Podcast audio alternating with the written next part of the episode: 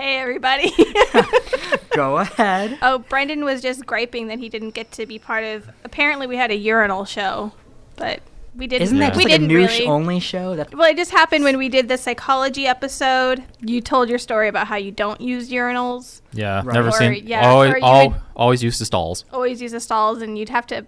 What would you say something about like you had to like back up or because you're not sure about the arc of your stream or something?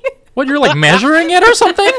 wait, hold up, hold, Are you banking it off hold something? up. When did I? It was. I'm pretty sure it was the psychology yeah, episode. I mean, I mean, it, it is. I'm not denying it's true. I'm just asking when I actually divulged so much detail. you gave a lot of detail. Well, look, A I mean, lot. I mean, just I will just simply say that I don't like urinals because of the fact that the splashback is excessive, and excessive being it exists. All I know is splash guards actually imp- they don't s- splash guard anything. It splash guards Oh, the toilet. Yeah. Pretty much all the pee is away from the urinal on your pants. Yeah, well, that, that's how they protect the toilet. yeah, they're protecting the po- toilet from your pee. This is what you were talking about while I was away. Oh no no no! We didn't get we didn't get to this point. okay. It, it, well, that got mentioned, and then I I was kind of defending you over the fact that I don't use urinals either, but I don't use them because it was a habit. As I said, I picked it I up. mean, in I was I thought you were gonna say I don't use them because Canada's moved beyond urinals into something much better and cleaner. No, it's because I, it was a habit I picked up in school because I'm so tall that I I was always standing at basically I, the top of the urinal, and so I just Oh, it was either I could get into this oh. weird Oh. kung fu horse stance, Hey, to, I- like, I- I pee told- the urinal position. I totally know what you mean. You ever like picked up your niece from like the elementary school and you needed to use the toilet and like Oh. if you don't bend over, you're gonna pee over the urinal like all the way over it. I've been back. It's You're gonna weird, pee on the wall. It's weird going Or you back have to, to, stand elementary like ten feet back and go at a really good angle, and then you have to walk forward slightly as the stream dies down. like- I kn- I which know, could and be you're- comical, but if any kid walks in on that, I mean, okay, I think that's that's just one not thing. worth the jail time. I think one thing that people don't appreciate enough, and I, I will say that one thing is, it, it's like actually a mathematical science how to precisely like position yourself as the stream dies down, because you have to make sure it's on target, but at the same time, pressure's changing, arcs changing, speed is changing. I mean, you, dude, every single man in the world, Dude, is what are you flying a plane, man?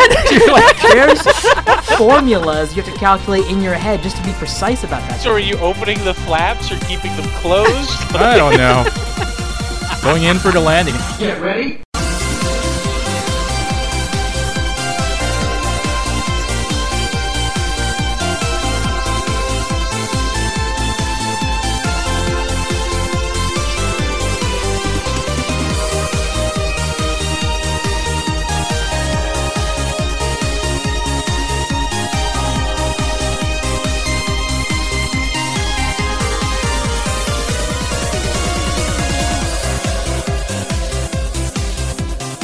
So, welcome to another episode of Ryan Noosh Go.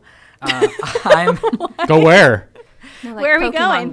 well, yeah, it, it was, it was, but at the same time, I realized that because Ryan Noosh are dead, it kind of makes sense. Oh, Ryan Noosh Go, like, oh, they're going somewhere now. Like, okay, Wouldn't Uh, it be Ryan go and Noosh stay? don't don't hurt me, Brendan. I mean, like, you're just kind of rubbing like salt in a wound. Yeah, wound. whatever. Ryan's dead to us now. Come on, I all feel right. like that's a lot less funny than you promised. Well, yeah, this not not every joke's gonna hit. We're telling jokes now. So I'm, all right, I'm I'm one of the hosts, Danushka Kumar Singha. We also have Courtney Rajan, Ken Hello. Tran, Brendan Kidney, and also our guest for today is uh, Rosalie Staley. Yes, that is me. Oh my God, I got your last name right. I was did. literally freaking out. Like I'm gonna butcher this. I'm really glad you didn't add an in because a lot of people do. They add an in to my first name and my Stalin. They call you Stalin. no Stalin. Stanley.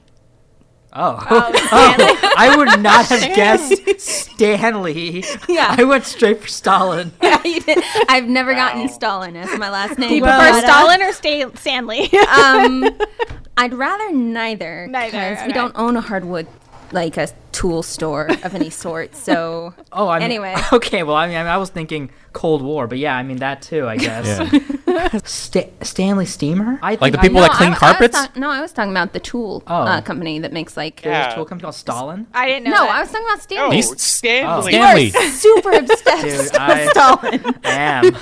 I really am. Too much Russia last week, more Russia this Dude, week. it's, it's, it's all that It's all Russia, Russia. talk, man. It's it's just I'm I'm all into it.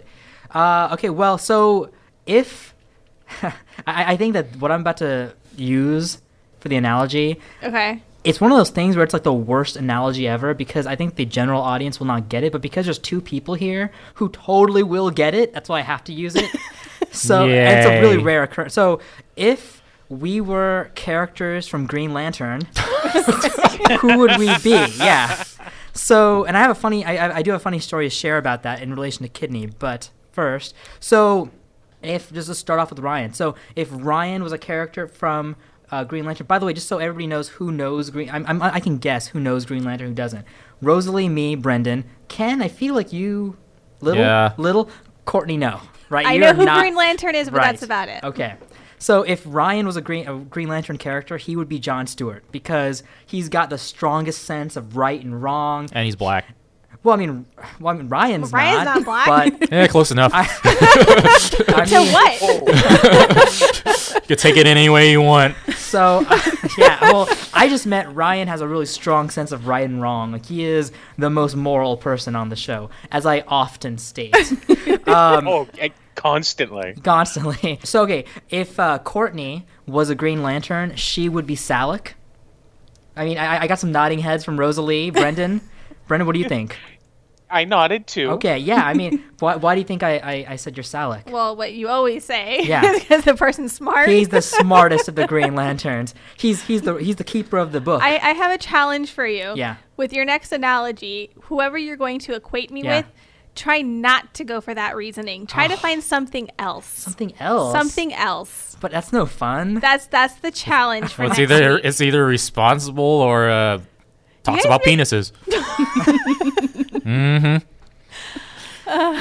Those are the only thing, two Apparently, things anybody that, knows that's about that's you. the extent of my personality. He's I'm extremely smart, res- and I talk about penises. That's about it. Yeah. I mean, we're all just a stereotype anyway. I Yeah. mean, we're all just tropes and and you know characters.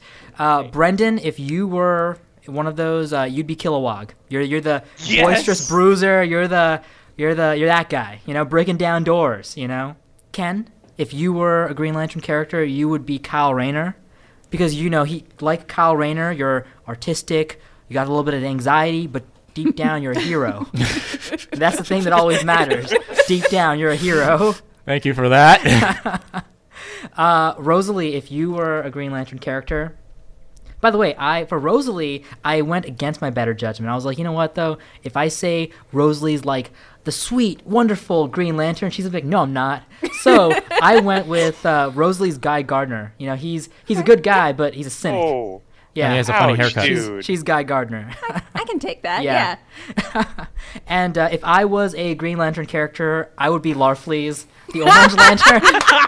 yeah, they know why. They really get it. I love Larfleeze so much. Can you Have you read- us? He's got his uh, own trade paperback. Have you read it yet? Oh uh, no, I haven't. I have issue Oh, one and two, okay. and I can share it. Sure. At some I, point. I mean, basically, he is this this dude who's really self obsessed. He's greedy. I mean, literally, he sees something. He's like, mine, The- mine, mine. Yes. the color orange is Orange. supposed to represent av- uh, avarice. Right. So he's just very, very Yeah. selfish. Okay. Everything is about him. Yes. Everything is about him. Yeah, everybody's a When- Green Lantern. This guy's an Orange Lantern. you jackass. Hey, did every actually? Yeah, I Losers. selected a Green Lantern for. I didn't even realize. I did Everybody was a that. Green Lantern except for you. Um, Always had to stand out from the crowd. did I mean, not in the best ways. the uh, the other DC character who got an orange lantern during the uh, Darkest It was Night. Luthor. Yeah. Yeah. So basically, you Yeah. just compared Dude. yourself to Lex I know. Luthor. well, That's what I'm hearing Yeah. right now. Dude by the way this is why i used to love having like a comic book podcast back in the day but like with like people who like know their stuff because it always gets so funny but it, it's only funny to anybody who like read it you know what i mean like, like it's one of those Uh, um the most comic books I got into, I did have a collection of comic books, but Okay. it was a Barbie What? Barbie comic There books. ain't no shame in that. That's cool. That was what I, I went mean, to. Whenever I went to the book, the comic book store with my brother, he got all the um, X Men Yeah, comic books. He was yeah. into that, and uh, I always got the Barbie comic Is, books. is, is What- Gavin, brother I- I- no, Gavin? my older brother. I have Kieran. to. I have to ask, what was Barbie doing? Like Everything, tell me she man. was She's a flight crime. attendant. I She's would a be doctor. So happy. She's a pet. She's a Renaissance veterinarian. woman. yeah, she does it all. I like- honestly don't remember what was in the comic books. I just know that I did collect They, them. they, they could make comic books about anything. I Yeah. just the other month I was picking up a comic book and it was Grumpy Cat and Pokey. Dude, there's a Grumpy Cat yeah, comic. Grump, Grumpy Cat and Pokey huh? comic book. nice. Sounds. What was it about? The cat was grumpy. That was pretty much it for like 24 pages. Yeah, I mean, Wah, I'd buy that. okay. Well, My Little Pony has a comic book series. My Well, my Pony little- has a Oh, that's a big yeah, following. It hasn't. Yeah, it's, it's a pretty big, big thing though. Yeah. They're adorable. Well, uh, Little well- comic books. Yeah. I like I don't hey, hey, no shame, dude. I mean, like, I mean, I, I'm not gonna lie. I don't watch My Little Pony, but I remember I watched a couple episodes, and it reminds me a lot of like old school Powerpuff Girls. Are we Like, about to find out of- you're a brony? No, no, I'm not a brony. But I mean, I, I, I do respect the show though. I mean, they have a nice, uh, like mix of like definitely ch- like children's like uh, content, but at the same time, there's a little bit of adult humor here and there, like make so the adults watching like can enjoy it. I haven't seen any That's of the what- new. St- oh, That's sorry, why all the old Look. school cartoons were so good Yeah. because they weren't afraid to do that. Dude, one Yeah. of the one of the jokes, the, the best example of like a My Little Pony like adult humor type joke that this is one I remember the most. 'cause I was like, oh man, that's the moment I realized like, oh man, this show's got some adult humor in it. There was an episode where like the six main girls in the story, ponies, they were like, uh, their- one of their friends was getting married. And there's also a little like dragon boy who hangs out with them. So the the six little pony girls, they were going to like plan the bridal like bridal party or what's called like ba- ba- Ba- bachelorette party. bachelorette party? Yeah, they're playing the bachelorette party, and so the the the guy, the dragon boy, he's just like, oh yeah, well, uh, I- I'm gonna I'm I'm planning the bachelor party, and he's just like, uh, guys. What's a bachelor party? and then all the girls just like giggle like hee hee hee hee hee hee, and then that's the joke. And I was like, oh man, Can I just point out that I think the English have a better name for bachelorette parties? They call What it is a hen-do party. A Hindu? what does A that even hen-do. mean? So like the person getting married, the woman getting married, she's a hen or something. and they go out. And there- there's a lot of weird things, but I just thought that's a kind of a better name than bachelorette party. Yeah. Do the hen? Go out on a hen do. Hen do? Well- the hens do. Uh, Rosalie, why, why don't you tell us a little bit about yourself? My name is Rosalie. Yeah. I'm a super exciting individual. Clearly. Um, I Clearly, do stuff. Uh, You have an incredible. You have an incredible she, burp. She has a secret. I have a Identity. fantastic belch. Um, but uh, yeah, uh, that that developed when I was about uh, 12, which was unfortunate because I didn't want it, but it comes from acid reflux. So Oh. that was really fun to deal with. Uh, anyway, Use it to your advantage. Use it to your advantage. oh, I Yeah. do, I do. I have, Everything's a superpower. exactly. I have beaten teenage boys in belching There you go. contests. There It's you go. gone very well for me in my life so far. So, yeah, kind of victorious. Yeah. Uh, yes. I, I I don't know what else you want me to say. Okay, I mean, yeah. I feel like you think I'm a lot more exciting than I am. I mean, uh, well, I'll, I mean, I'll share. I'll, I'll, I'll, mean, I'll, I'll just share that like the main thing that Rosalie and I like have done together. Like, she is my main Pokemon Go friend. Like when Oh, we played Pokemon Go, like we're always together, like Okay. going places and doing stuff. I would like you to know Yeah. that I sacrificed three legendary raids in a row to come and be here today. Oh, I appreciate Ooh. that. You're Thank you. That's that's friendship. Yes. That's That's friendship. dedication. oh, the other thing I wanted to mention before we actually start the topic today is I want I wanted to mention this whole thing with Brendan because of the fact that this ties into the whole Green Lantern conversation. How did I meet Brendan? Because the thing is, Brendan, I, I met Brendan first, and then Brendan started meeting my friends, and he became close to JB and a couple other people. Yeah. people. So how did it begin? Basically, back in 2008, dude. I've known Brendan for nine years now. Uh, back in 2008, uh, but feel free to add in as much as you want for this story, Brendan. So Oh, in yeah. 2008, I made a Green Lantern quiz on Facebook. no joke. I made a quiz because I saw all these these Facebook Green Lantern quizzes, and, and at the time, the comic books for Green Lantern were like huge. So Is that when the movie came out? no, No, it's it not. was- It's way Oh. before. But the comic books had like they were really really popular at that Okay. time. So a lot of people made Green Lantern quizzes, but the problem was all their quizzes were really dumb. Like all of them were asking like, what Lantern corps would you be in? Would you be green or blue or whatever, right? What mm. color?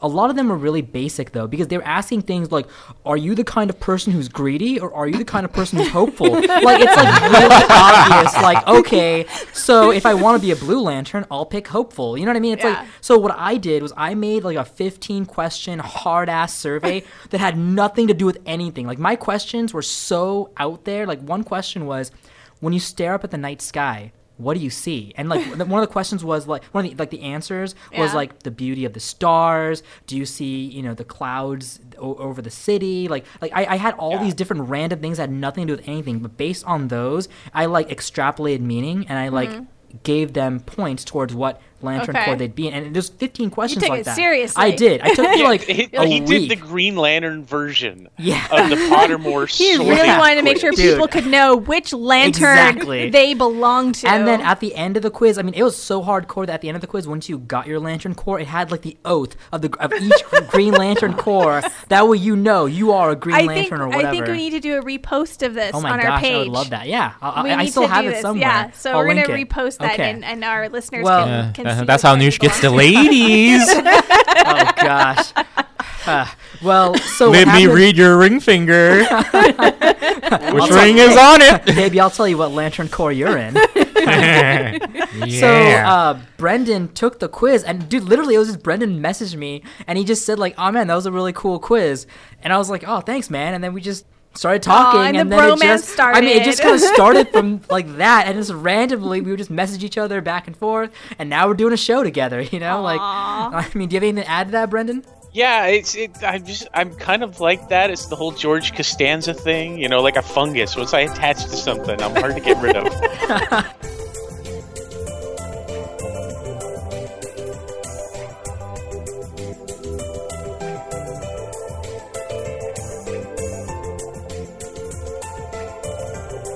So today's topic is nothing to do with comics. It's heists.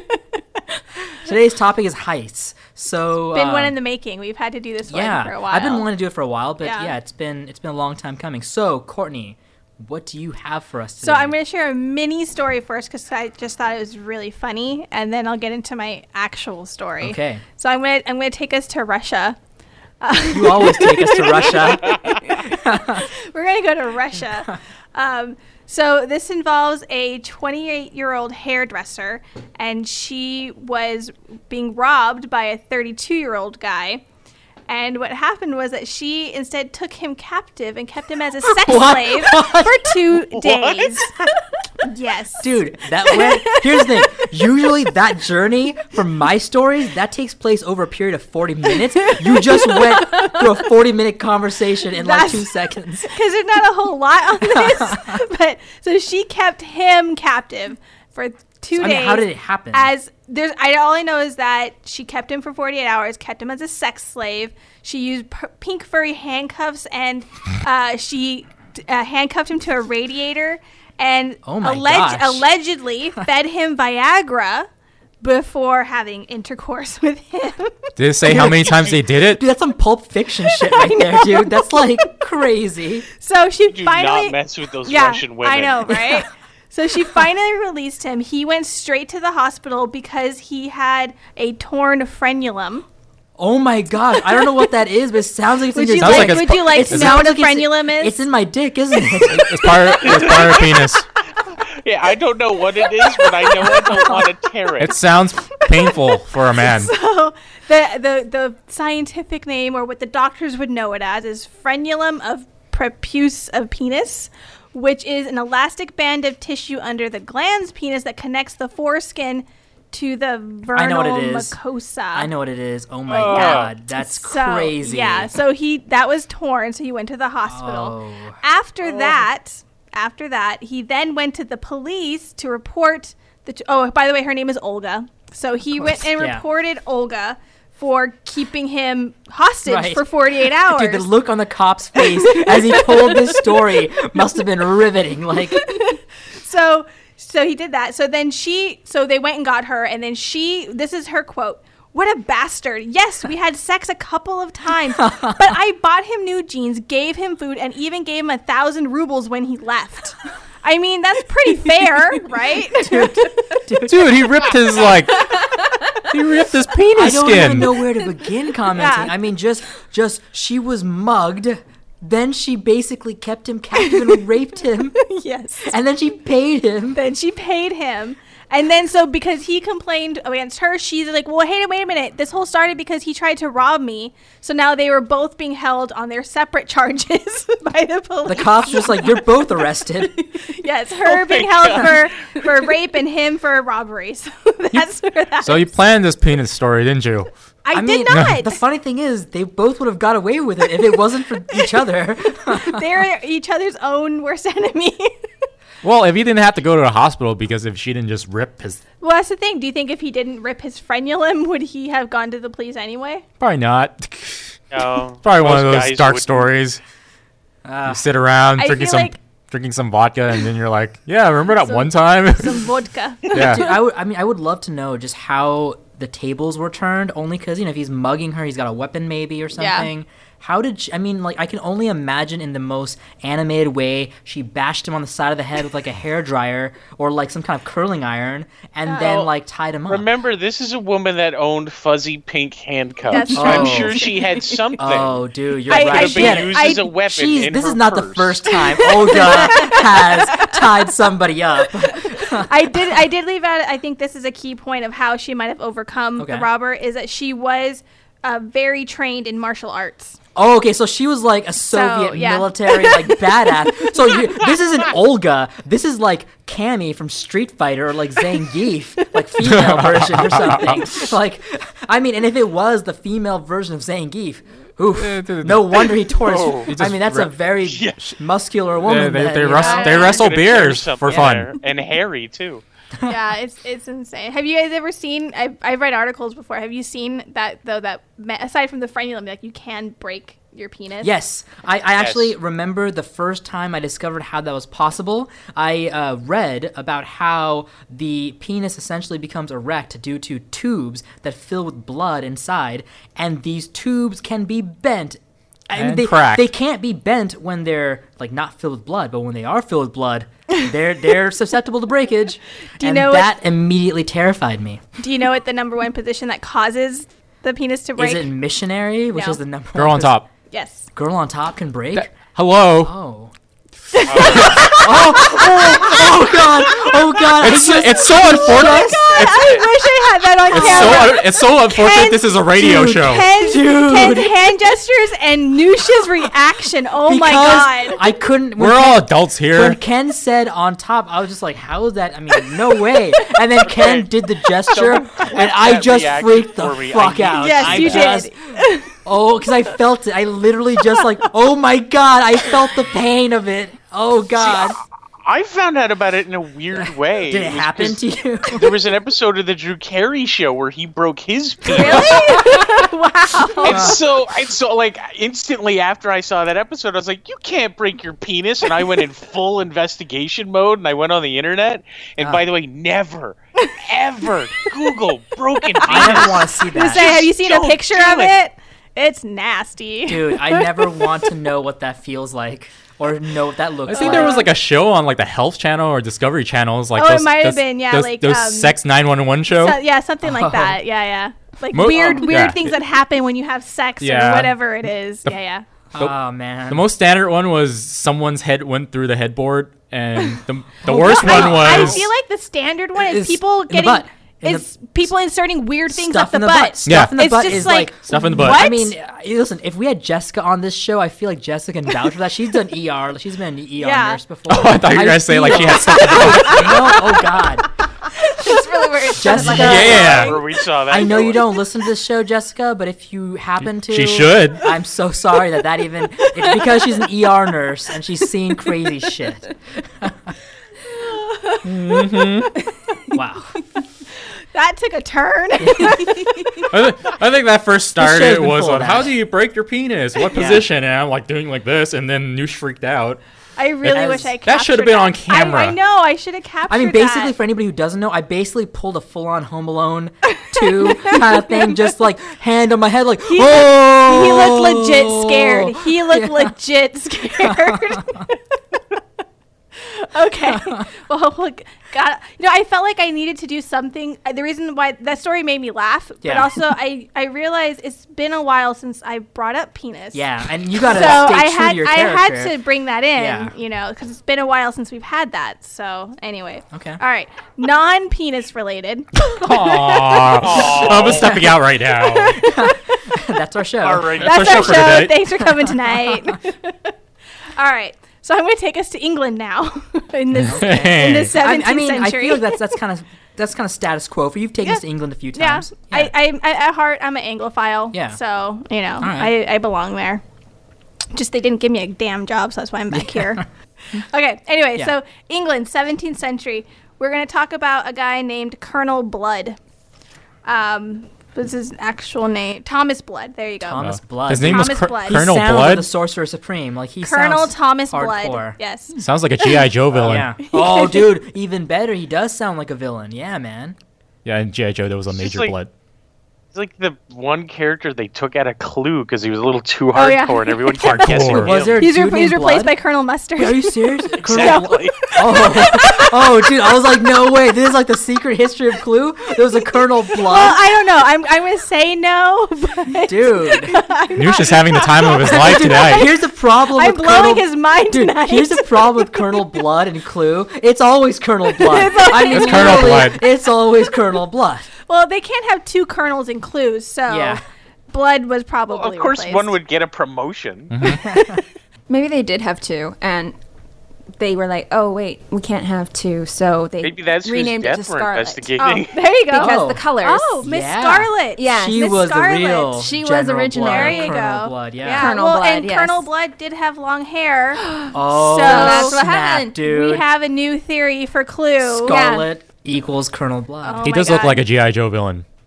Oh, dude, I mean, even Scarlet sounds like a GI Joe. It is. character. It is a GI Joe Yeah, character, right? yeah. Yeah. Cobra! Lady Scarlet. Lady I like how they- Yeah. Oh, you guys ever watch that cartoon? They always yell like whatever. Yo, Joe. Yeah, why do they keep saying that? Just don't run know. into a room like Cobra. Cobra. Dude, one of my favorite, but this random, one of my favorite Comic Con moments I ever remember is back in 2008. I went to Comic Con. We were lined up waiting for like one of the one of the, like, the panels. Mm-hmm. So it was like there's like a, like a, there's like a hundred people in this hallway.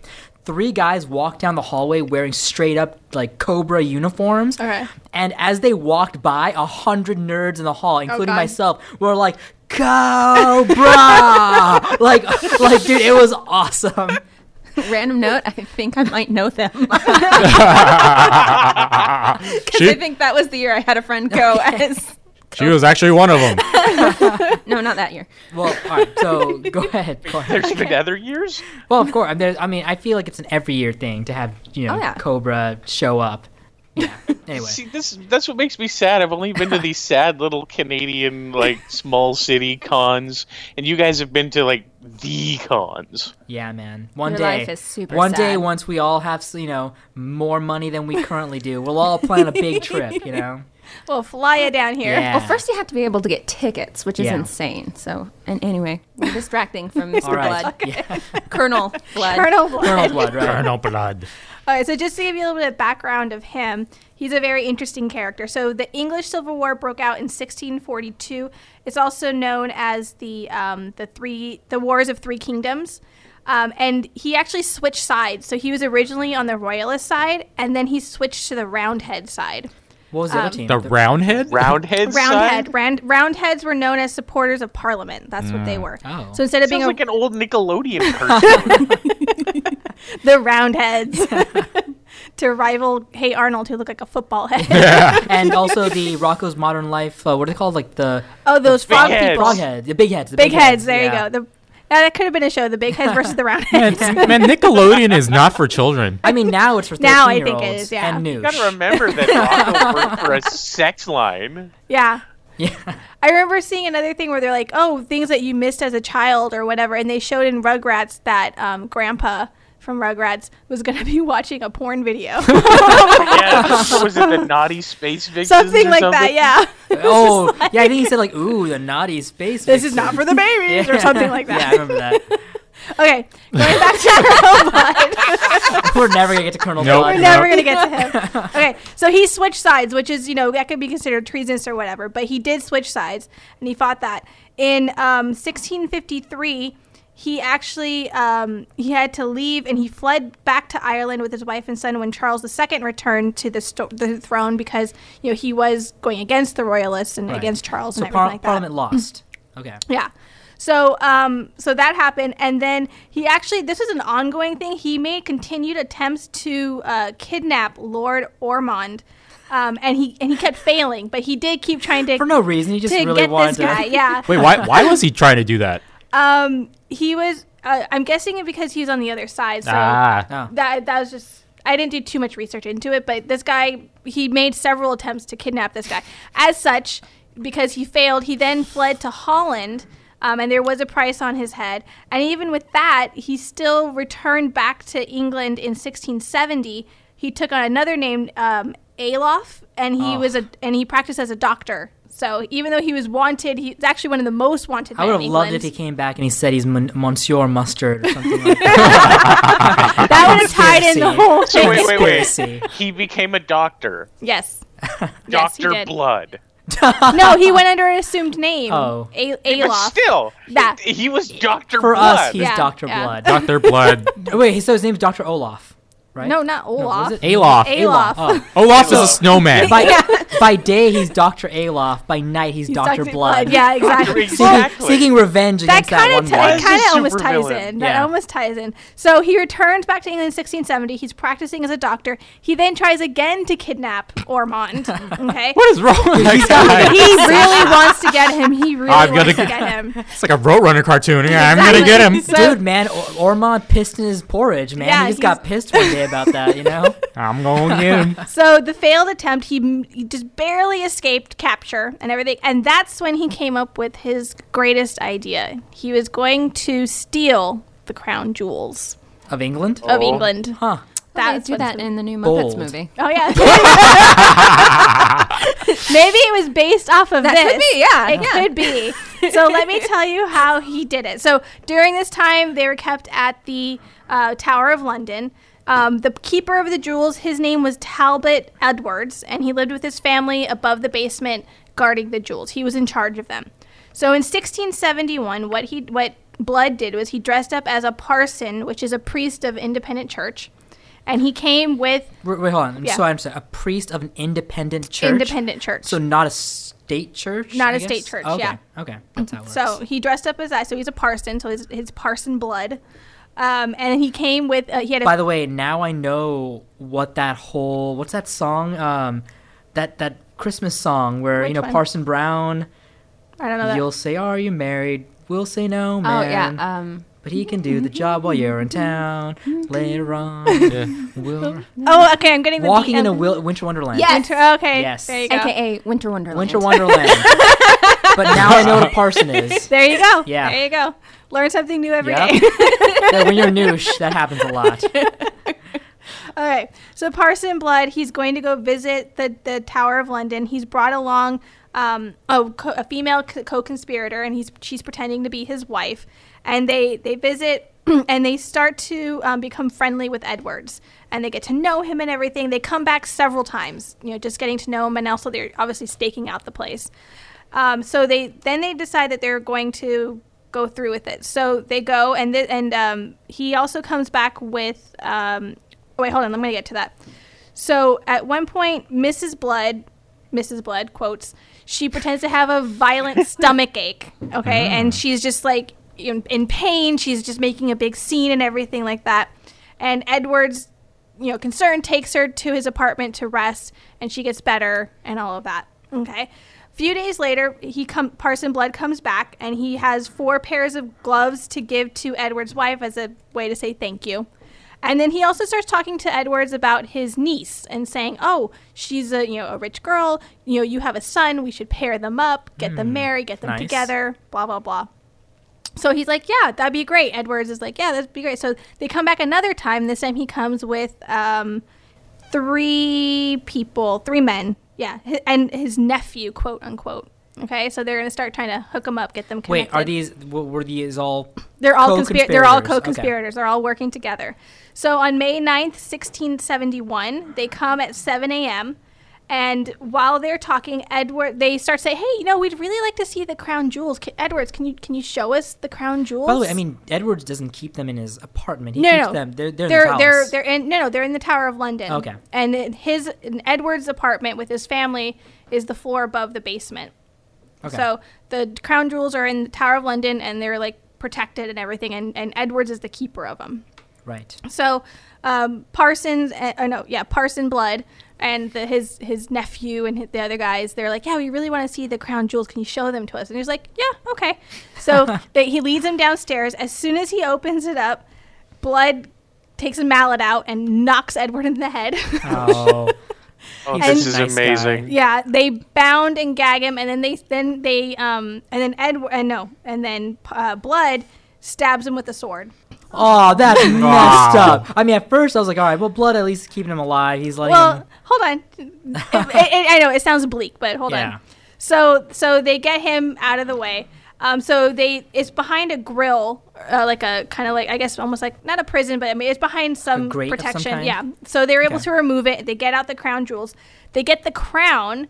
They flatten it to, in order to get it into the bag, and then they also get the scepter. And because it doesn't fit, they break it in half. what? What's the point of this? I mean, they're guessing still No gonna have concern the for jewels. resale value. Yeah, I want the jewels. I, don't know. Well, and the gold. Yeah. You don't need a shape to be able to sell the gold. yeah, if you just melt it down. It's probably easier to sell the raw materials than the But here's the actual. thing. Here's the thing about. Oh, I mean, it's artifact. true. It's probably easier to sell. I mean, I was gonna say though, definitely you can sell the raw materials easier, but the like the value of the scepter and the crown itself would be Yeah. way higher than any. if it was gold. together, yeah. Yeah. But that's what they did. So they they cut it in half and they stuffed that and uh, blood took the the orb off of the scepter and he stuffed it down his pants to carry it out, like Yeah. you do, Like like, you you do. do. Yeah. Um, and so and so then they're starting to go. Edwards did not die. He starts yelling murder, treason, and everything. So he's sounding the alarm, and so they all try to run out, um, but they are caught. Okay. Okay, so now they're going before the king. Okay. Any any guesses as to what might happen? They did try to steal the crown jewels. They messed up Edward. I mean, a good plot twist is they became the king. You know? this is the story of Prince Phillips or something. too far off actually. Oh, let me no let me tell you what happened. So they're questioning Blood. They want to know Yeah. what what is his plans. Blah blah. blah. All he keeps saying is, "I will answer to no one but the king. I want to talk to the king." And they're like, "All right." So they bring him before the king. This is King Charles. So he's brought before King Charles, Prince Rupert, the Duke of York, and other members of the royal family. And Blood knows that uh, the king actually likes he he likes when people kind of question authority and they're very audacious Okay. and everything like that. So he he becomes amused when Blood starts to say that the crown jewels are not worth a hundred thousand pounds, but they're really worth only six thousand pounds. And he's like, okay, well, so in asking what should I do with you, he's like, well, what if I give you life? What are you gonna do with that? And uh, Blood, Wait, who re- said, what if I give you life? the king, King Charles. Okay. So he's like, because he's he's amused by Blood. So he's Uh-huh. like, all right. So instead, if I don't kill you, what if I give you life instead? And so Blood replies, I would endeavor to to deserve it, sire. So that was his response. The king, he decides to give Blood um, a castle and Irish lands worth five hundred What? pounds a year. okay. What? And obviously, Lord Ormond is not happy about that. I that. mean, I feel I, I, I, I'm thinking about Edwards, dude. I'm thinking about Edwards, man. Bro got stabbed. I got stabbed and this guy got a house. in house. service of the king. And listen, he lives in a tiny apartment Yep. with his wife. He, I mean, sure, he's the keeper of the, the jewels, but I'm sure his pay isn't that great. And he got Mm-hmm. Yeah, stabbed. He got stabbed. He did live though. He Yeah. lived until um, oh, they don't have a, an age for him, but he did live to a, a ripe old age, Okay. I think. So it was good. So he did survive, and then he got to be a part of the story and tell how the crown jewels were were taken, and you be part of that, you know, uh, thing of it. I feel Yeah. like having played way too much Assassin's Creed, the only thing I can figure is that since the only thing they didn't destroy was the Apple of Eden from Assassin's Creed, that it was actually just a Templar f- plot. Oh my gosh, you think there's a Templar plot? By the Oh, way, yeah. that reference went over like everybody's head. Except I have no clue. Yeah. It's okay though. Sorry. It's okay though. I feel good inside. That's what matters to me. Um, as for blood, he um, got into an argument later on in 1679 with the Duke of Buckingham over, and I think it's over taxes. Um, and Buckingham said that he uh, owed 10,000 pounds, um, but he didn't get the money because then blood died. Um, in, in 1679. Now, here's a fun fact. A, a rebel to the end. to rebel the to the very end. He's like, you, I, what, I owe you money? Yeah, dies. I'm gonna die. Here's a fun fact: in 1680, his body was actually exhumed because they wanted to make sure that he didn't fake his death to get out of taxes. They wanted to So make sure blood. they wanted Such to make sure it was him. Yeah. I mean, the guy's already faked his death once and became somebody else for a So while. So they exhumed him and they proceeded to poke him with a stick. Exactly. Hmm. Poke, poke, poke. So anyway, so that's the the heist of the great jewel thief, uh, the crown jewels. Anyway, He was a terrible jewel I thief. think I think the, I think He the got Muppets caught. might have been. he got caught almost immediately. he almost killed the guy. I, I mean, I But mean, then he got a castle worth, and he the lands were worth 500 Actually- pounds a yeah, year. when when does that ever happen? I would say this in a way, he is the most successful jewel thief in the sense that he, He got paid for caught it. and he got paid for it. Like that doesn't happen in real life. exactly. I mean, Okay, and they're saying that like millennial kids getting trophies for everything is the wrong message. Bullcrap. Come on. dude, I mean, I'm not gonna lie, that had to have sent the wrong message to like the ne'er do wells That's in like England. that's like me going down the street robbing the Wendy's. It's like you got caught. Here's nuggets Here's for a- a year. No, it's not nuggets for a year. Here's the whole Wendy's. Oh, you're the new You're owner. not the franchise. Now, don't rob this one. It'll now be Wendy's. called Ken's. Yeah.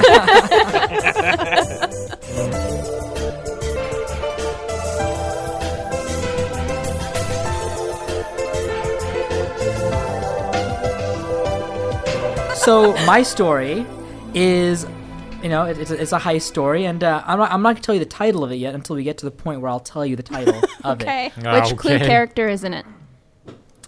there's definitely a color. I mean there's definitely a color associated with this story. Before i go on with the story i want to remind you that we live in the real world. Like we watch a lot of movies and sometimes we think that the cool oceans 11 stuff whatever like that's that those are movies okay? Yeah. we live in the real world where criminals get caught you know? I want to describe some heists for you guys okay, Okay. so in october 2016 a group of armed men burst into the Paris apartment villa owned by Kim Kardashian. She was in France for a fashion show. The men tied her to a chair and stole $9 million US in jewelry. The attack was bold because France was still on high alert after the March 2016 terror attacks. Mm-hmm. So many thieves and criminals were lying low at that time. So these guys did not care. They're like, fuck it. Yeah. I mean, if anything, they were just like, we'll, we'll, we'll do it even more so, Yeah. you know? While the French police were stuck in traffic, they escaped on bicycles. nice. In 2015, a group of thieves stole jewelry from the Croatian ambassador to Montenegro. In 2013, a lone thief with only a baseball cap and a scarf walks into the famous Carlton International in Cannes, it's a hotel, uh, where a diamond exhibition is being held. He walks out with 136 million US dollars in diamonds. To this day, that is the greatest diamond robbery in French history and in a funny like twist, it took place at the same hotel that was the setting of the 1955 Alfred Hitchcock film To Catch a Thief. Irony. In 2009, a group of thieves robbed a London jewelry store in broad daylight while using skin prosthetics similar to the Mission Impossible series. no joke. They straight up had skin prosthetics. Um, in 2007, two Audi A8s smashed through the entrance of the Wafi Mall in Dubai and collided with the jewelry store inside. Within 37 seconds, armed men stole over $3.5 million in diamonds. In 2005, men in flowery Hawaiian shirts robbed a jewelry shop in Saint Tropez in broad daylight with hundreds of tourists watching. While the cops were stuck behind tourist traffic, the men escaped through the harbor on speedboats. like this sounds like it's out of a movie, but it's just like Well, no, no. You want a really good heist that sounds like it's from a movie. There was an $18 million maple syrup heist. yeah. Oh my, I mean, my goodness. What will give you market value? 2,700 tons Oh my of god. syrup. That's a lot of syrup. Never A lot of underestimate. Yeah. How many how many people could that feed? A lot. No, they're just gonna fill up a pool Yeah. and just go I'll swimming, in the in it. in the. Doesn't matter. the I'm Canadian Scrooge McDuck. yeah, Yeah, I'm gonna the be Canadian swimming, I'm gonna swimming in that. Yeah, last week we had the Canadian Brock Sampson. This week, Canadian Scrooge McDuck. uh, so in 2003, a group of men robbed a London jewelry store in less than 40 seconds. They hid the diamonds inside of a jar of face cream and escaped on scooters. Nice. Here's now I, It's I, a Grand Theft Auto mission. yeah. So I've, I've, I've listed off seven different heists, right? All over the, the world, basically, right? Here's the thing. All of these robberies were done by the same men. Oh my god. Yeah. And by the way, hiding the diamonds in a container of face cream is what earned them their nickname. Basically, it's a reference to a popular film where the jewel, the diamond thieves hid the diamonds in a bottle of face cream. So this group is the most successful diamond thieves in the history of the world. Sounds like it. Damn. They're called the Pink Panthers. Yeah. that they got their name because when they pulled off that like heist where they hid the diamonds of face cream, Yeah. the newspaper started calling them the Pink Panthers. That's awesome. So here's their stats. They've conducted over 500 robberies across Europe, the Middle East, and Asia. They've stolen over 300 million dollars in U.S. Uh, in stolen jewelry and diamonds, and all of their heists are elaborate, well planned, and normally non-violent. And they they have like rules, like any job that takes more than 22 seconds is a great risk. And usually, two hours after the robbery, the thieves are already on a plane to another country. So like they're like the real Ocean's Eleven. They are like they are master planners, master thieves in this world. Yeah, um, and always in all of their heists, they always have a female operative. Like they basically have like That a is Black Ocean's Widow. 11, Yeah, right? they they have a Black Widow type person who's like the master, like espionage, like in like person who gets in there. You know? She's like Cameron Diaz in the mask with the camera in the purse, and she goes to open up an account. Yeah, I You mean, like that? that's kind of yeah, that's kind of it. So they are an international group of thieves with teams in multiple countries. There is one head leader whose identity is completely unknown to this day. So he's Dude, Charlie. straight up, he is like Claw from Inspector Gadget. You know, he is like this mysterious voice that just speaks to the different teams across Europe. Didn't no? They had a he had a real cat. Did I thought is Inspector He had a Gadget? Cat. I know, a but was it a yeah. real cat or a robot No, cat? no, it was a real cat. It was a He real had a cat. robot He had a hand. robot Remember, he- hand. he- there you robot go. hand. Yeah. He'd slam his Claw fist hand. on the ta- on Yeah. the desk every episode. Yeah. And the cat would be like, Dude, that was a really solid ass Inspector Gadget cat impersonation. I mean, that was solid. I'll get you next time, Gadget. next time. and then he'd fly off in that really cool Yeah, car dude. I wanted as a kid. Yeah, man. Uh, well, so the majority of the members of this the, of the Pink Panthers are all from Serbia and Montenegro. So here's the origins of this group, right? Because I mean, it's a, a really interesting story of how they formed. In this story, by the way, I'm going to talk about two characters. In the documentary I watched about this, they never used their real names, but the guy referred to himself as Mike. Oh, so he- they were able to interview the real yeah, guys. the, a journalist actually found two members and interviewed them. were they about- in like Dark Shadow? yeah, they were. And voice fa- changers. They used animated like Okay. animation to, to show them. Yeah. Okay. So uh, the the one of the guys is Mike, and he is a safe cracker who's been with the Panthers for decades. Uh, the other person is referred to as the woman, and she is a retired Panther who is the person who used to case the joints. Right. Anyway, Mike grew up in the golden age of Yugoslavia in the 40s and 50s. He was a kid who loved the first day of May when the tourists would come from Germany and France. He he would love to you know sell them cokes to try to make some like money, like Coca Cola. yeah. Although Coke might have still had some Coke in it. Yeah. uh, to try to make some money on you know on the side, and he would love to always try to catch a glimpse of the rich women swimming naked in the ocean. You know, Who wouldn't He wanna see that? You know, well, he's like a you know twelve year old, thirteen year old kid. So, what happened though was the golden age of Yugoslavia ended in the 1980s when the dictator of that country, uh, Josip Broz Tito, uh, who's the president, but he really was the dictator of that country. He was the president for like decades. Right? Yeah. He died. Uh, he was a totalitarian communist ruler, but the one thing about him is he was beloved by the nation because oh, uh, in a country that was war torn in the past, he maintained stability and like like everybody was happy basically for decades because of him. So even though he was a dictator, everybody loved him. He was a good dictator. He was a, I mean, yeah, essentially he was a good dictator, if, if that can be If if used as there's a term. real thing. Yeah. So after his death, tension grew between the various republics that made up Yugoslavia. Um, the person who took over after Tito was Slobodan Milosevic, and his regime took power in the nation um, after a lot of the infighting between multiple factions. What happened though is in 1993, he died in the 80s. With a lot of conflict towards the end of the uh, throughout the 80s. Milosevic took over in the early 90s. So in 1993, war broke out as separate republics within Yugoslavia fought against the government and each other to gain independence.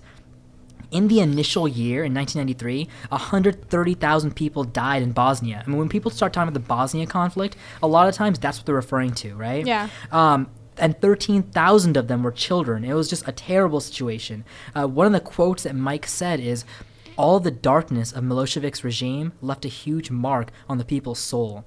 Many people just, and, and what he does, he claps. He says, many people just, and he claps, and he says, like that, they were done. They went to the war zones to kill, to rape. He's basically describing how, like, the, the like the people of Yugoslavia when they saw how much death happened in such a mm-hmm. short amount of time, they snapped, and all of a sudden everybody started turning dark. You know. In 1994, Europe imposed embargoes and sanctions on Yugoslavia, which created pure chaos. People were closed in on all sides with no escape. It was just death everywhere.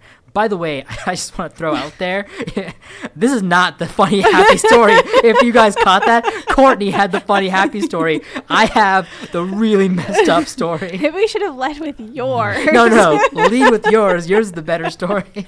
So, I mean, definitely, I'll say this. My story is kind of like this is a crazy story, though. Like the outrageousness of this existing in our world. You know what I mean? That's Yeah. what I was getting at. But average people in 1994 became smugglers. They started crossing the border with hundreds of jeans and T-shirts to sell. I mean, they were smuggling T-shirts into the country because they couldn't get them from the rest of Europe. Yeah. And these are like like, I'm, I'm talking like regular people like carpenters and dentists they would turn to smugglers you know um, one of the things that mike said is you know times were tough. We don't know what tomorrow is going to bring. We all had, we all had the attitude of come on come on. Smuggling everywhere crime everywhere. No one thought about real jobs. There were no real jobs. Everyone was just dancing to the music. It was a time it was a time of tuba folk music. Every time i hear it i feel the chaos dude, dude, this guy's talking about tuba folk music, and he's like, every time he hears it, he remembers all the murders and oh the my chaos. god. When you say tuba folk music, that reminds me of uh, John Candy in Home Alone, where he's the polka king of the Midwest? Yeah, it was like polka. It And he was like starts that kind of he goes, music, dude. Polka, polka, polka. Uh, so uh, he said also, everyone was trying to swindle you, cheat you, rob you. There wasn't a single night when someone wasn't being beaten up or killed. Fun times Um, in Yugoslavia. Yeah. One of the investigators tracking the Pink Panthers also had a quote, and what she said is, It is the truth that crime erupted during the wars. Many people became criminals, but not all. We all had a choice. It wasn't easy. It was difficult. I could have become a prostitute or a drug smuggler or, or an oil smuggler, but I'm not.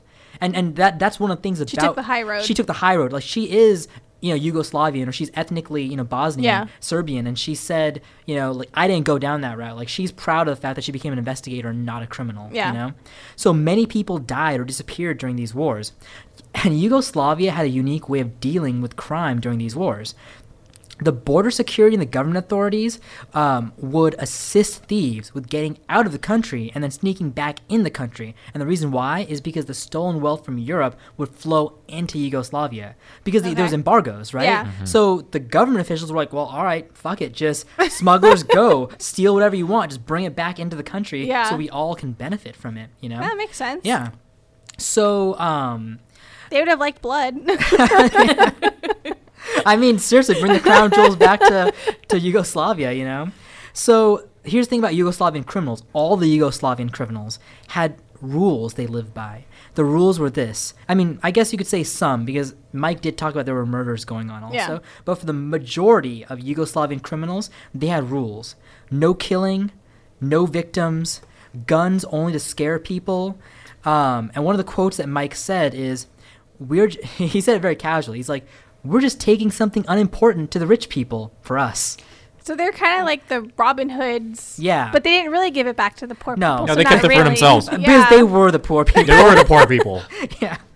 So here's the perspectives. The public of Yugoslavia, many Serbs were proud of them, were st- proud of them for sticking it to Europe, but wish they would spread some of that wealth, wealth among the people. Yeah, so be the actual Robin Yeah. Hoods. Uh, in particular, the woman uh, character, uh, some of her perspectives. Her, her story is this. Now, she moved from Yugoslavia to Hamburg, Germany when she was a teenager. And, you know, in Germany, she would go to nightclubs where, like, rich people would gather while her aunt was at work. There, at one of these nightclubs, she met her boyfriend when she was 17, and he had lots of money and he bought a lot of gifts for her. She realized during one trip where he took her to Spain that he was actually a jewel thief, and she loved him a lot. So she asked him if he will introduce her to his crew. Uh, she wanted to join him, and so she worked on Mike's crew. So the crew that she wound up joining Yeah. was Mike's crew, and as a part of her job, you know, she would often have to wear disguises and change her appearance from job to job. Like it was very As a teenager, that'd be very exciting. Yeah, I mean, I mean, she would have to like wear expensive jewelry, expensive dresses. Yeah. It was one of those like honest to god like casing a joint as like a rich, wealthy Yeah. woman kind of a thing. Um, she had some quotes also. One of the things she says after a job, she said, "You have to lock yourself in a room. You would see other people from the balcony, a girlfriend or a boyfriend walking in the open. We were not allowed to do that. You would feel a kind of collapse in your soul, because she." Felt so sad inside that she Yeah. couldn't enjoy the freedoms of being outside. She had to always be hidden, you know? Uh, one thing she also said is sometimes nothing, neither money or gold or any kind of wealth, would give me as much satisfaction than the mere thought that one day my boyfriend and I would go away together and be alone, live a normal life like everyone else. And this is what Mike said about the woman. He said, Women in the Panthers have to be exceptional, exceptional. They have to do the main job. They do the scouting, they enter, they record, and they bring you the plan. They have to be intelligent, beautiful, and she has to love money. It is only a woman who can do this job. A man would stick out too much. She can ask for a necklace, she can ask for a ring. So, I mean, he's basically saying, like, she is like the spy Yeah. going into these places. imagine coming across that ad on Craigslist for your job. I mean, and the, the worst part is, you, you, you know, these women are exceptional. They're so skilled. Can't put that on a resume. Yeah. I mean, I- like, yeah. Wait, let's build her a resume. What would you Yeah. put on her resume? I mean, uh, definitely it is Impeccable eye for detail. impeccable eye for detail, Detail planning, just in pla- general. you know, planning, Planning. yeah, Strat- Runs- Strategic. yeah, runs an international organization. ah, there you go. Now we're getting Works somewhere. well as a Team leader. Team leader. There you go. yes. Um, so this this job is called the job in Spain. This is Mike's favorite job. They plan to do a ro- they plan to rob a jewelry store during a major festival, but the jewelry shop had tight security and it was inaccessible. So the the woman went into the souvenir shop next door. So she flirted with the store owner to get a job in the shop. Mm-hmm. And I guess she's like, I mean, I, I don't know what she looks like, but apparently she's like really beautiful. Yeah. So she was able to like pull this off, I guess. One of the quotes she said about seducing the owner and getting a job is she said, I didn't mean to seduce him, but my very appearance contributed to his joy. well, I don't see why I should feel guilty. It's his problem that he fell in love with me. That's and my true. and my presence brought him lots of pleasure. I couldn't do anything about that. Very humble. yeah. Humble brag. Um, during the night, the last night of the festival, the woman opened the souvenir shop after hours for the rest of the crew. They used pickaxes to break a hole open from the souvenir shop into the jewelry shop. And they knew the stuff that, that was in the glass was cheap. The real treasures were in the safe. Um, and by the way, I, I really like this. this. The slang these international jewel thieves use for a safe is the cat or the kitten. That's Okay. what these guys use for the safe, the cat. They weren't that maybe why they're called also cat burglars? Oh, that makes a lot of That sense. make a lot of sense. That does make a lot of sense. Yeah. There. Yeah. All of a sudden that clicked. Um, You're they- so smart. uh, right? Right? That's what I'm saying. I just totally fell into this whole episode. I did the penis story, made the connection. Yay! yep, yep. You're just enforcing your stereotype right now. So Damn it. Embrace it. Damn it. Um, they weren't able to open the safe, so they just stole the entire safe. That, that'd be the next logical Yeah. thing I would do. we'll open it later. Um, Again, guys, this is real life. This is not Ocean's Eleven. They stole the whole safe. Uh, one of the things he said is, "There's no Was- Wasn't that in the movie where someone stole an ATM? No, or they stole a safe. Was was that a Italian Fast job. and Furious Movie? Fast and Furious and Italian Job. Okay, there you that, go. Yeah. So one of the things Mike says is there's no panic when you do the job. The panic begins when you run. Dude, I thought that was really kind of That- crazy yeah. and interesting. He's like, you're not freaking out when you're stealing. It's afterwards that you start now you freaking gotta out. get away. Yeah. So they parked by a lake in the woods and waited until they got supplies to break the safe open. So one of the things he said is, you can't sleep. You can't sleep for God's sake. We all do this together. We're all friends. But with this kind of loot, your brain works in different frequencies. You could have two or three million euros and you won't know what could happen. Money is money. If one of us is missing, he could take all of it. Yeah. So they opened the safe within one hour. Inside, they found one bag with expensive watches, two bags with bracelets, four bags with diamonds, and a dildo. Was it diamond encrusted? Diamond encrusted dildo? It was just a big would kinda black hurt. dildo. That's right up your alley. Guys, surprise penis. Surprise! you didn't see this penis coming. Twist. Oh wow. Oh, what a twist. This was the M. Night Shyamalan of this movie. twist. Twist. In the end, it was a penis. That was it. This is what you meant by they complimented each other. yeah. So Mike found it hilarious that all the contents the next day were reported missing to the police and the local news, except the dildo. Of course.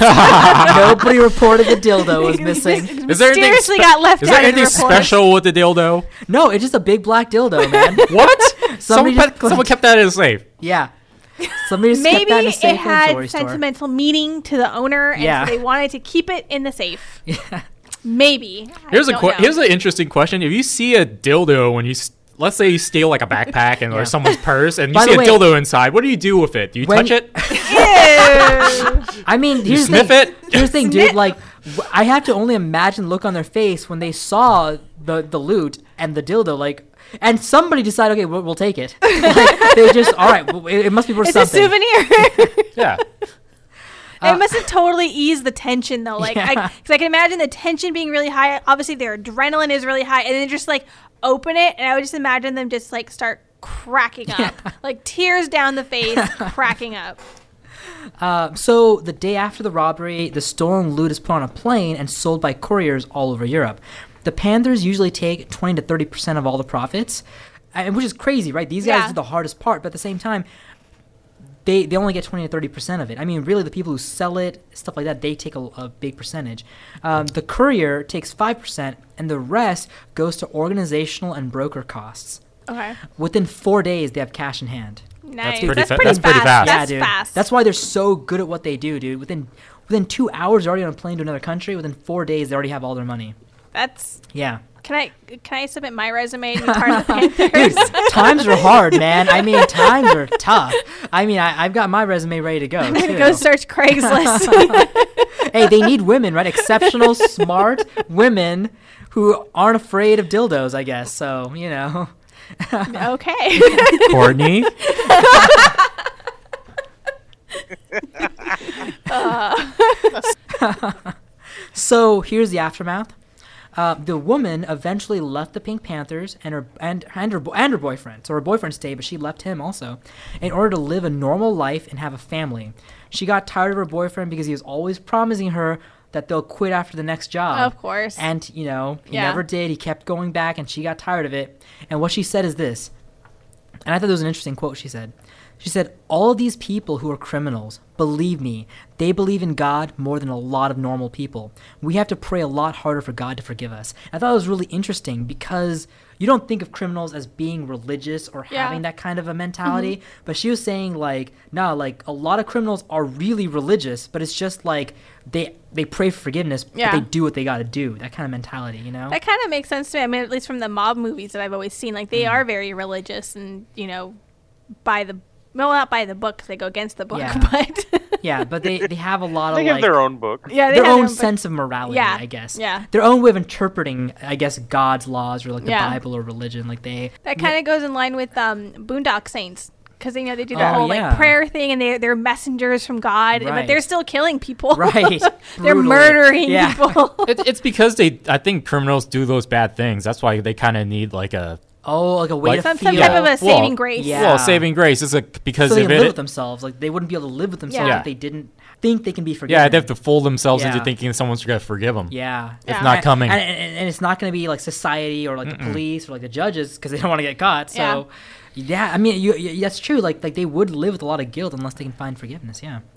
Um. So Suddenly, Mike, my atheism makes me a really good guy. so Mike is still a member of the Pink Panthers and is still one of the best safecrackers in the world. Uh, the strength of the Pink Panthers is that they never squeal on each other ever. Um, there have been over 50 arrests worldwide, but the organization is still thriving. Uh, recently, this is I thought it was interesting. As of the last two to three years, uh, they started to steal artwork from museums. That's their Oh, new nice. gig. now they're moving on to artwork from museums. Yeah. The final thing I, I would add is this. So there's a guy named Rokjo Kosovic, right? Rokjo Kosovic. He's one of the earliest known members of the Pink Panthers, and this is what he had to say. This is the quote I'm going to end on. He said this We founded the Pink Panthers as a protest against the West, against Germany, against France. Because of, because of the breakup of Yugoslavia, we created a system. There are no victims in what we do. I'm a thief, but I'm also a gentleman. We only take expensive things from rich people. Code of ethics right yeah. there. I mean, it's, it's I mean, it's interesting. Like I said, like the people in like the Serbians, the Bosnians, they don't have a truly negative opinion of the Pink Panthers. Yeah. It's everybody else, dude. Actually, after the job in the Wafi Mall in Dubai, the authorities that were after them in Dubai said. Like you know, fine, you guys got away with it, but never come to Dubai. Like if you come, That's we- fair. like we will like get you. Like we're not gonna. I say that's fair. away. Yeah. You know. Yeah. So anyway, that is the story of the Pink Panthers. I mean, for me though, I'll just say this: when I discovered this story, I was blown away because I was looking for like a good heist story. Yeah. And I and the first story I read was about the Audis, the the Wafi Mall Dubai heist. I was blown away, and then as soon as I read about the other heist and the speedboats, I was like, "This is crazy!" so I watched the whole documentary, and I mean, for me, it's crazy because the idea that an international organization of jewel thieves doesn't just exist, but is thriving Yeah, in this world that's is crazy. crazy. Yeah, in a world of like Interpol and like smart like smartphones, and you've got satellites and like spy drones and stuff like that. These guys are thriving somehow. Just to show that no matter how advanced we get, sometimes the the um, the old fashioned ways Yeah. are just the best. A- apparently, like the, the reason these guys are so good is because they spend weeks casing a joint. They will not go for it until they have like a detailed plan with clear blueprints. The only thing they basically stop short of doing the Ocean's Eleven thing, where they build a model of the place they're stealing from. Like that's that's the only thing they don't do. But they have like a full blueprint. when were they started? Uh, well, they start. Well, okay. Technically, they started in the '90s during the whole conflict in Bosnia. Like, okay. there was organizations that were forming. They weren't officially the Pink Panthers until probably like around 97, 98, Okay. and they got their name in the early 2000s. So I was just wondering, maybe Ocean's Eleven really was based off of them, but Mm-hmm. maybe they're kind of based off of Ocean's Eleven. Because I mean, the Uh, original movie with the Rat Pack. yeah, that was a that long hap- time that ago. happened in the Yeah. '60s. I yeah, believe. definitely these So- these Yeah. guys formed the 90s. Anyway, so yeah, so that was our, our episode on heists. Uh, uh, awesome. I, I I enjoy the stories. I think I they think were they were good. Pretty interesting. Yeah, yeah. I I mean I, I think personally I like I like yours the most because it was pretty outrageous. Good Which old one? blood. Are we talking the Russian sex slave? Or... I mean the, Which the one? sex There- slave was clearly the best story because Just that face. I don't Good got? know. old- I don't know. Olga. I don't the, know. the face you'll never see. Brendan. I don't know. Mr. Blood got caught and they gave him a castle. Yeah.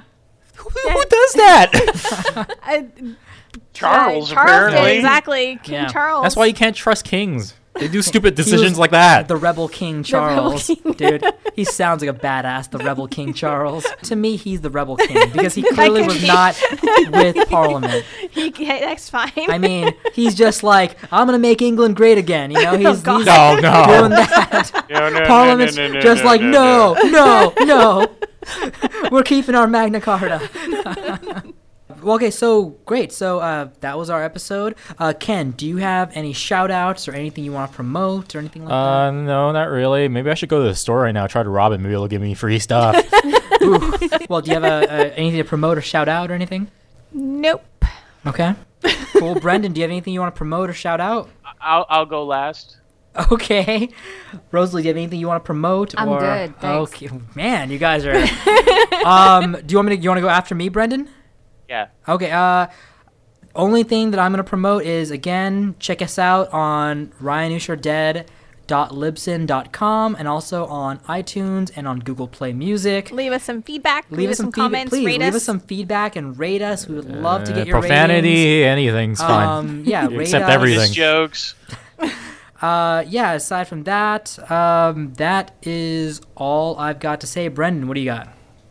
Um, I just wanted to put something. It's gonna change the mood a bit, but I wanted to dedicate this episode to my aunt Diane, who passed away yesterday after a long battle with cancer, and um, she'll she'll be missed. And uh, yeah, that's about it. Here's to Diane. Yeah. Here's to Aunt Diane. Aunt Diane. Yeah.